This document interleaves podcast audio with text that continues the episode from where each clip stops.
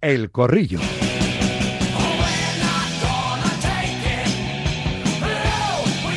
Tiempo de opinión en este directo marca con SEAT Motor Die, concesionario oficial SEAT en Fuenlabrada. Llevan 32 años atendiendo a sus clientes con mucho cariño y profesionalidad, cariño que trasladan cada día a los oyentes de Radio Marca patrocinando el corrillo que hoy forma José Luisa Martínez, preparador físico del Real Madrid. Profe, ¿cómo estás? Muy buenas. ¿Qué tal? Buenas. Un saludo para todos. También compañero de marca José Le, José Le Rodríguez, ¿cómo estás José Le? Muy buenas. ¿Qué tal? ¿Cómo estáis todos? Y completa este trío de ases Jimmy Mateos. Hola Jaime, muy buenas, ¿cómo estás?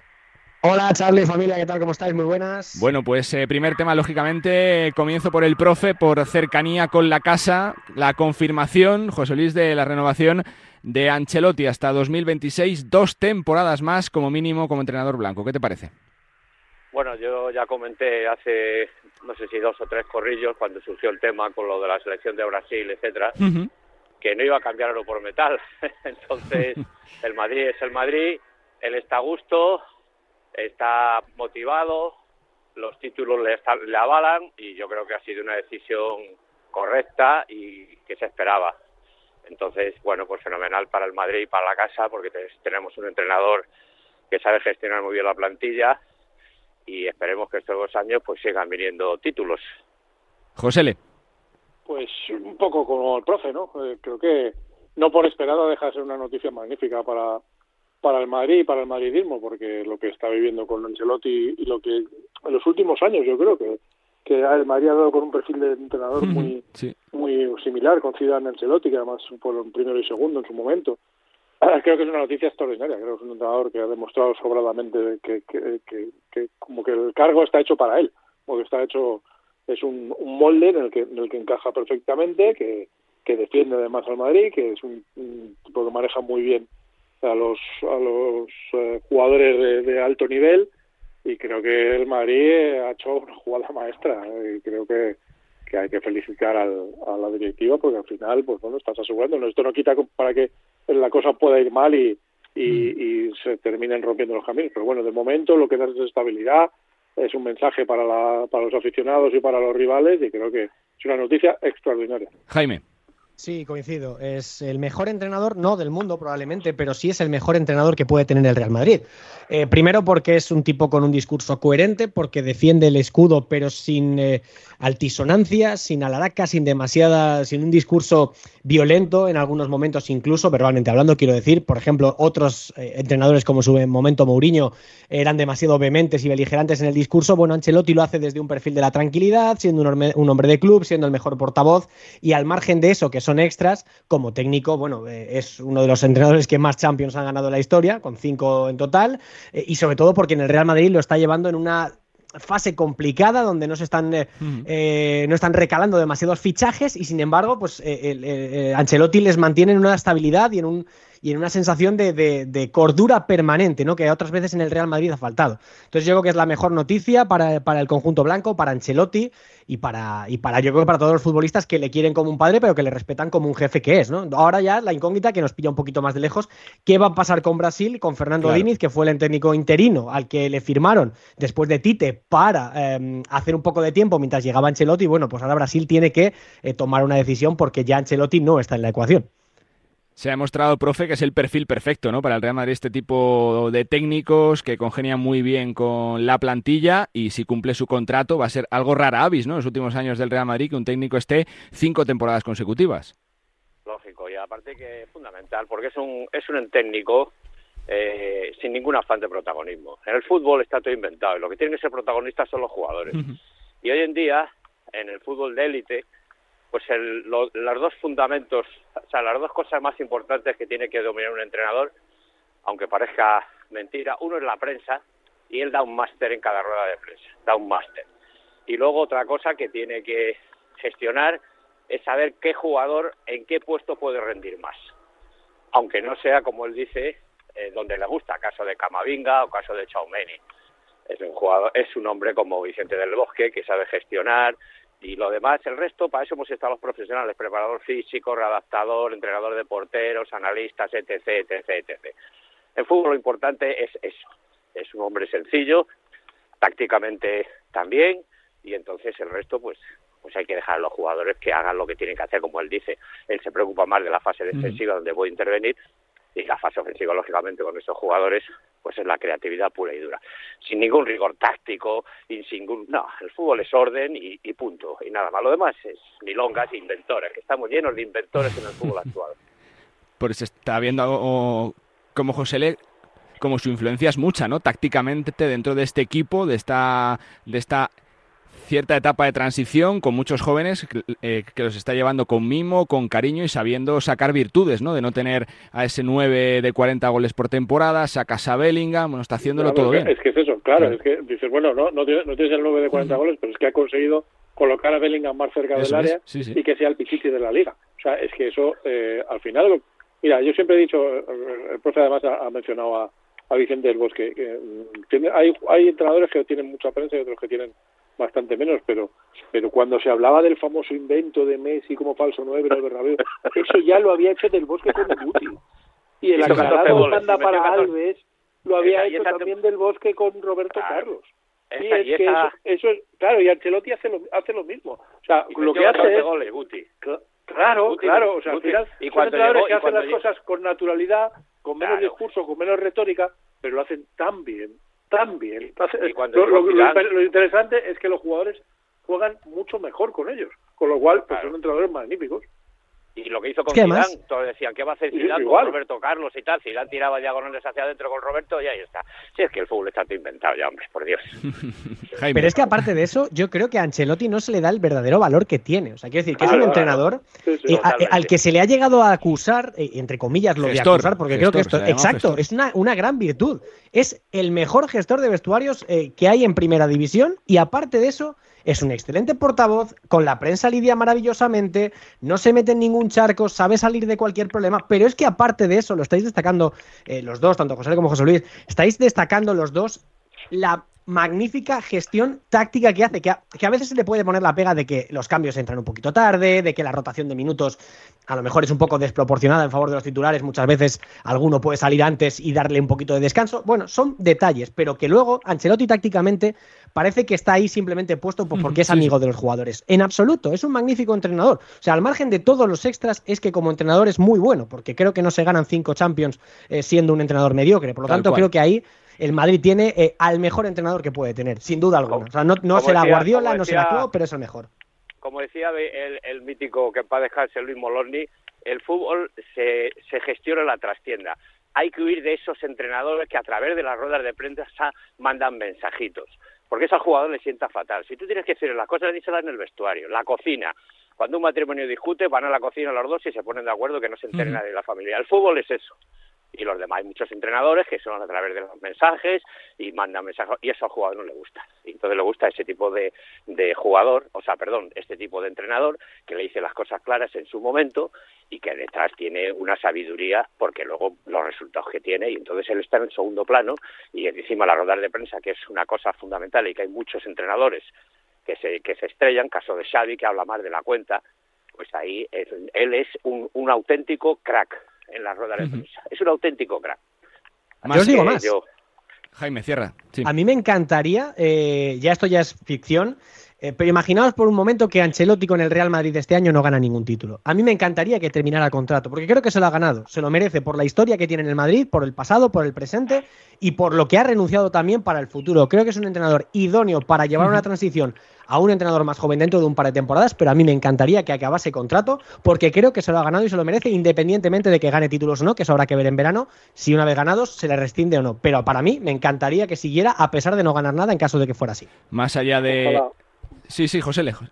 No, que ojalá, pero lo que pasa es que el Madrid eh, tiene ese tipo de, exigencia y, es complicado. El año pasado eh, hubo cierto, ciertas voces en contra, a pesar de ganar la Copa y ganarla de manera absolutamente brillante, eh, dejando fuera Atlético, a Barça, Atlético. Con un 0-4 en el Camp Nou, además. Exacto, o sea, y, eso en el Madrid parece que, que se olvida y se pasa a un capítulo como secundario porque no porque no funciona no ha funcionado lo del lo del lo de la Champions pero bueno creo que al final son es un peaje de, equipo grande, es la realidad. Pregunta muy repetida estos días, eh, profe, ¿va a fichar un central el Real Madrid? ¿Tiene que fichar un central para lo que queda de temporada por lo menos o no?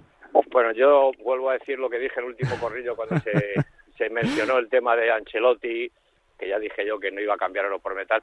El Madrid, mm, vamos a ver, por historia Florentino no le gusta, no le gusta fichar en, en, el, en, el, en el invierno, o sea, ahora.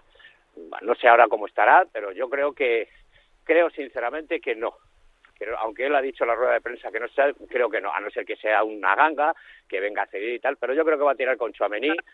Tengo buena información de que el tema de la, de la readaptación, lo más importante en el cruzado, la readaptación de Militao va por buen camino. Tenemos a Camavinga y mira, yo te voy a decir una cosa, sinceramente, con todos los respetos, para ser central, el central siempre, lo que pasa que ahora estamos con el buen pie, tiene que poner buen pie, pero el fútbol el central siempre ha sido cortar y tocar.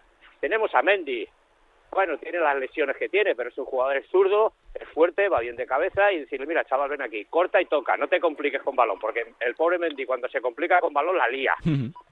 Y entonces yo creo sinceramente, creo que no, pero no sé, yo he oído también que andan detrás de un central que para que venga ceder y tal, no sé, yo por la política de Florentino no lo sé y no no sé, pero creo que no, ¿eh? creo que él va, va a ir tirando con lo que tiene, va a ir recuperando jugadores y yo creo que no, pero en fin, puede, pudiera, pudiera ser que duda cabe, en fútbol nunca se sabe. Yo creo que tampoco va a traer. La sensación que me da es que el Madrid no va a traer nada, no va a incorporar a nadie en el mercado, pero sí que creo que hay área, hay que forzaría demasiado la máquina. Creo que en otras temporadas eh, se ha quedado un poco justo, a lo mejor no, al no tener un recambio de garantías de Benzema. Eh, este año sí que llegó José Lu, pero se marchó Karim al Itihad. Eh, entonces creo que en esta posición tan comprometida como la de central, con la plaga de lesiones que tiene el Madrid, sí que tendría que traer. O sea, porque al final, Nacho, Rudiger, vale, los titulares los tienes, pero el problema es los recambios. Suamení te puede hacer en un momento determinado de tercer central, vale, pero te sigue faltando un cuarto, ¿no? Entonces yo creo que ahí el Madrid, si quiere competir con garantías por entrar en, la élite de, Europa y ser el campeón de la Champions y demás, eh, y por pelear por todos los títulos, creo que le hace falta algo porque tampoco en la cantera está viendo nada eh, disponible, ¿no? A corto plazo. Por lo tanto, yo creo que un central, por lo menos uno, sí que tendría que traer. ¿Tu sensación, José? A mí me parece que sería una responsabilidad no traerlo, porque eh, la temporada todavía queda mucho y tienes dos, yo creo que los dos jugadores no te van a entrar, o sea, no, ninguno de ni Alaba ni Militao, por, aunque seamos optimistas, yo creo que no, no van a estar en condiciones de, de jugar. Eh, entonces, eh, dejarlo todo a dos centrales titulares y a los apaños que puede hacer es verdad. Mendy puede jugar de, central, que, que, incluso en aquella eliminatoria, claro, Carvajal, Carvajal y Lucas, ¿acordáis? En aquella sí, sí. Eh, eliminatoria contra el Chelsea, contra el Manchester City, que acabaron jugando. A mí me parece que, que es un poco irresponsable eh, en, en, ese sentido. Yo creo que el Madrid algo va a hacer, va a traer algún, algún central. Es que en aquel momento tenías ¿eh? por lo menos a, Vallejo. O sea, es que necesitas a alguien para rotación, para partidos, a lo mejor que no sea un titular indiscutible de romperlo, pero es que creo que necesitas un jugador en, ese, en, ese, en esa posición. Que, no sé si lo ¿eh? hay en la, en la cantera, creo que no lo hay. Pero hay Entonces yo creo que alguien va a traer. Sí, sí, sí, evidentemente hay que aceptar. Es la palabra, sí, sí. Si, no, va a pasar, si no, no va a pasar lo que con Kepa, ¿eh? Que no es portero para el Madrid. con todos mis respetos para el chaval, no es portero para el Madrid. Y entonces, es otro a ver qué va a ¿eh, pasar cuando se, cuando Courtois se recupere, a ver qué va a pasar, porque vamos, Lunin es infinitamente mejor que Kepa, infinitamente mejor, porque domina el área pequeña y el área grande. Kepa, de mi humilde opinión, es un portero que puede que tenga reflejos y tal, pero no es un portero para el Madrid. Entonces hay que, hacer, hay que aceptar con el jugador no, hay no hay no hay opción de compra creo en ese sentido hay no, no, por eso digo con no va a querer fichar a nadie ya lo único que va a hacer a ver si se pone un jugador que, que venga cedido y que vaya con las expectativas porque el Madrid es muy complicado eh sí, sí, en el Madrid es muy complicado porque nos viene esa camiseta pesa. nos viene enero un pez complicado nos viene la Champions dentro de nada ojo eh ojo que que salir al Bernabéu no es salir a cualquier campo eh más allá del Real Madrid, temas de mercado. Víctor Roque se entrena esta tarde por primera vez con el Barça. Se habla mucho, profe, de Aleix García como objetivo para el mercado de invierno. Cláusula en torno a 20 millones. Se busca un jugador en esa posición. ¿Te cuadraría Aleix para el Barça? ¿Es lo que necesita Xavi o no? Pues no lo sé. Es que yo lo que, es que yo no sé lo que le pasa a Xavi, lo que necesita, porque yo creo que ni él mismo lo sabe. Eh, quiero decirte que no sé. Son chavales muy jóvenes este Víctor Roque es muy joven, como como como Hendry, son jugadores muy complicados. Eso requieren una, los grandes clubes como el Madrid, como el Barcelona son muy exigentes. Hay que dar un periodo de adaptación, hay que tener paciencia con esos chavales, que a ver cómo manejan la presión. Es que es, es muy complicado, muy complicado. Es que estos grandes clubes el nivel psicológico te destroza, la tensión te destroza. Ha habido jugadores que no han aguantado la élite no lo ha aguantado, que la élite masacra al débil y, y no han rendido. Entonces, el aspecto psicológico hay que cuidarlo mucho. Y claro, que no le meta presión la prensa, que no le metan los aficionados que van a llegar aquí. A, es muy complicado, muy difícil, muy difícil, la verdad. Parece, José, un fichaje complicado, ¿no? Sería descapitalizar parte eh, del conjunto de Mitchell en, en cinco meses de temporada, ¿no? Pues no lo sé. Yo te digo que eso es, es muy, muy complicado, que duda cabe. Eh, no creo que le hiciera mucha gracia a Mitchell, pero... ya lo sé. Mitchell está rezando porque no le quiten a nadie, vamos. Claro, es que es normal. que, no le traigan a nadie, pero que no le quiten a nadie tampoco. Pues claro, eso sería, destrozar, sería destrozar, Girona. Es una realidad, es que Girona ya es una realidad. Es una realidad desde el punto de vista táctico, desde el punto de vista físico, de confianza que tienen en ese entrenador, un entrenador que lo ve muy claro, porque lo ve muy claro. Eso no se aprende. Esa capacidad de liderazgo que tiene Mitchell, esa capacidad de, de ver el juego, todo eso no, no se aprende. Entonces, claro, él tiene un grupo ahí muy conjuntado, con una gran confianza, y entonces dirá, oye, que es muy largo, ¿eh? pero vamos, yo estoy convencido de que este, de que este equipo va, va a jugar en Europa seguro. Tendría que ser una cosa, un bache tremendo, con muchísimas lesiones, pero que es un espectáculo verle jugar, hombre. Es un espectáculo para el fútbol. Hombre, está, estaría gracioso que, que, que, que, trajera la ley y que devolviera a Romeo. Claro, o sea, eh, José Le, ahí tiene el mejor ejemplo. El porro ¿eh? definitivo, ya dices, bueno, ya ¿qué, ¿qué, más pueden hacerle a ese equipo para destrozarlo? El año pasado le quitaron, a mí, de verdad, Oriol Romeo, los dos partidos del año pasado contra el Madrid, a mí Oriol Romeo me pareció una barbaridad, una barbaridad. Que el chico no, no ha triunfado en el Barça, que le ha pesado la responsabilidad, eh, un poco la sugestión de, de que triunfara en casa, es, es, lo, eh, es más que probable, pero es un futbolista brutal Ahora le van a quitar a Leis, que es el, el referente del centro del campo. Hombre, me parece un poco heavy ya, ¿no? Sí, sí. Anda que no, habrá jugadores por, otro, por otros sitios que, que, que buscar, que no además eh, al rival que te está... La verdad es que debió, debió doler muchísimo el 2-4, ¿eh? Para, para hacer esto, en, para pensar esto en, en Navidades. O sea, el 2-4 hizo más daño del que pensábamos. Y por cerrar, eh, con un tema recurrente también en estas fechas, eh, se ha debatido esta mañana en la tribu, fútbol sí, fútbol no en Navidad. Eh, con esto del Boxing Day de la Premier, también se juega en Italia en la Serie A, en Portugal, en casi todas las ligas. Aquí no se juega, los jugadores tienen siete días de vacaciones. José Luis, por la experiencia que tienes, ¿cómo le viene a, a los jugadores parar ahora siete días para descansar, para coger otra vez competición? ¿Tú jugarías en Navidad? ¿Qué harías? Hombre, por supuesto que no, pero si estamos viendo lo que es este año, las lesiones que está viendo, nos estamos dando cuenta de que nunca ha habido tantas lesiones graves como sea la rotura del cruz anterior, las lesiones musculares, estamos locos. pero si es que no nos damos cuenta que estamos jugando con la salud del jugador, que el fútbol, repito una vez más, a nivel articular y a nivel muscular es el más intenso del mundo porque es un deporte acíclico, no se repiten los movimientos. Un ciclista puede todos los días hacerse 200 kilómetros en el Tour de Francia porque es un deporte cíclico y este es acíclico. Es, es, una locura. Sí. Es que estamos hablando de frecuencias cardíacas en un partido entre 172 y 176. Se corre mucho, 12, 13 kilómetros, pero se corre muy rápido. Por encima de 19, 20, 24 kilómetros por hora se hace el 8, el 10%. Estamos locos. Vamos a meternos a los jugadores. Pues entonces ahí voy a tener que dar la razón que eso no la doy muchas veces a mi amigo Guardiola, cuando dice, no, los jugadores serán los que tienen que decidir. Pero claro, volvemos a lo de siempre, hay que decir a los jugadores, te, te Hmm. restas el sol, te quitas dinero y ya está. Y entonces y las pretemporadas, por favor, vamos a hacer pretemporadas como se ha hecho siempre, no 8 o 10 días, meterlos en un avión al otro lado del mundo. Estamos locos, ¿eh? estamos locos de dar para jugar en Navidad. Pues bueno, que bien, por lo que nos faltaba. Para ti, José,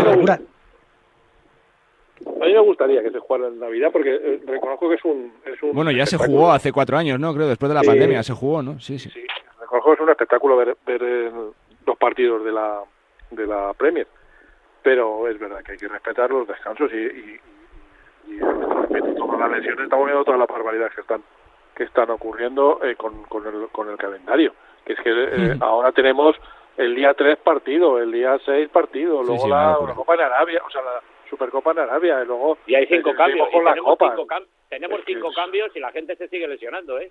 Sí, claro, es que es una, una locura. Bueno, en, en- en eso yo creo que también, mira, eso es alguna de las cosas que, que Carlos Ancelotti debería mejorar. Apurar los cinco cambios, que casi nunca los apura y los hace tarde. Y ahí sí que Correcto. puedes nacionar un poco los minutos. Pero, pero claro, es que, es que lo que dice el profe, es que, es que no, hay- no tenemos ni pretemporadas. Es que este año ha habido un clásico y que- que en julio, casi en agosto, y, con la exigencia de ganar. O sea, es que Y aparte, y aparte que es que, nos- el jugador de élite a nivel cardiovascular puedes recuperar perfectamente en 48 y 72 horas, pero a nivel neuromuscular es imposible. La fatiga muscular necesita mucho más tiempo que 72 horas, porque es un deporte donde hay frenadas, donde el tema es céntrico en contra de la gravedad. en fútbol se da una vez y otra y otra, y en todo lo estamos viendo, y hay que proteger la salud del jugador y proteger el espectáculo. Tenemos cinco cambios, eh, eh, plantillas cada vez más largas, y la gente se sigue lesionando. Entonces, el jugador durante el año no puede entrenar. Señor, una pretemporada de cuatro semanas, mañana y tarde, y le das unas garantías al jugador de rendimiento óptimas porque tiene que hacer trabajo de capacidades físicas que requieren mucho tiempo para asimilarlas. Si no se lo damos, bueno, pero no es que no vayamos a jugar con un tercera, es que vamos a saco, a saco con, con, con partidos muy comprometidos y muy exigentes. En fin, yo ya lo he dicho muchas veces y no quiero hablar de esto porque me cabreo mucho. Ahora las pretemporadas son. Sí, las pretemporadas ahora son giras, básicamente para lucir palmito por Asia o por Estados Unidos, lo cual creo que es. Y, para, cobrar, Jaime. Eh, claro, pero. y ya. Yo, José, para llevarlo un poco al absurdo, si no fuera eh, si hubiera fútbol en, Navidad, como ha pasado en Inglaterra con el Boxing Day, el Barça no se habría podido ir a Dallas a jugar contra el América. O sea, un poco se podía hacer el chascarrillo fácil eh, de que incluso ya en, en, periodos vacacionales hasta algunos clubes como el Barça han forzado la máquina hasta ese punto. Pero ya hablando en serio, eh, Boxing Day es una tradición muy arraigada en Inglaterra. Yo creo que ya como está en el calendario, con mundiales de 48 equipos, con ligas de campeones, eh, con más de 32 clubes, con Eurocopas cada vez más largas, con mundialitos de clubes cada vez más, eh, más concurridos, eh, Supercopas a, a mil kilómetros de distancia. O sea, es una locura. Entonces, plantearse ahora poner fútbol además en Navidad para siete días que tienen los futbolistas para descansar, a mí de verdad me parece una auténtica majadería, lo digo en serio. O sea, es muy bonito, la, Premier League además es una es tradicionalmente eh, muy atractiva para los que seguimos el fútbol español, no tienes otra cosa, pues ves fútbol inglés y está estupendo, pero de verdad que creo que en España, en concreto en España, eh, sería destrozar a los jugadores más de lo que ya están, que llevan un esfuerzo encima importante, porque es que empiezan las pretemporadas en, julio, pero es que acaban, muchas veces acaban a, mediados de junio. Es que apenas tienen tres semanas para descansar entre en una temporada y otra. Es verdad, la verdad que debate intensísimo. Lo tenemos que dejar aquí, que, eh, que todavía hay más temas que contar. José Luis, gracias y felices fiestas. Nada, gracias a vosotros. Felices fiestas y un saludo para todos. Fuerte abrazo, José Le, gracias. Feliz año y felices fiestas. Un abrazo, feliz año para todos. Cuidaros. Jaime, gracias. Felices fiestas, feliz año. Un abrazo, chicos. Feliz año. Chao, chao. Hasta aquí el corrillo con SEAT Motor DIE.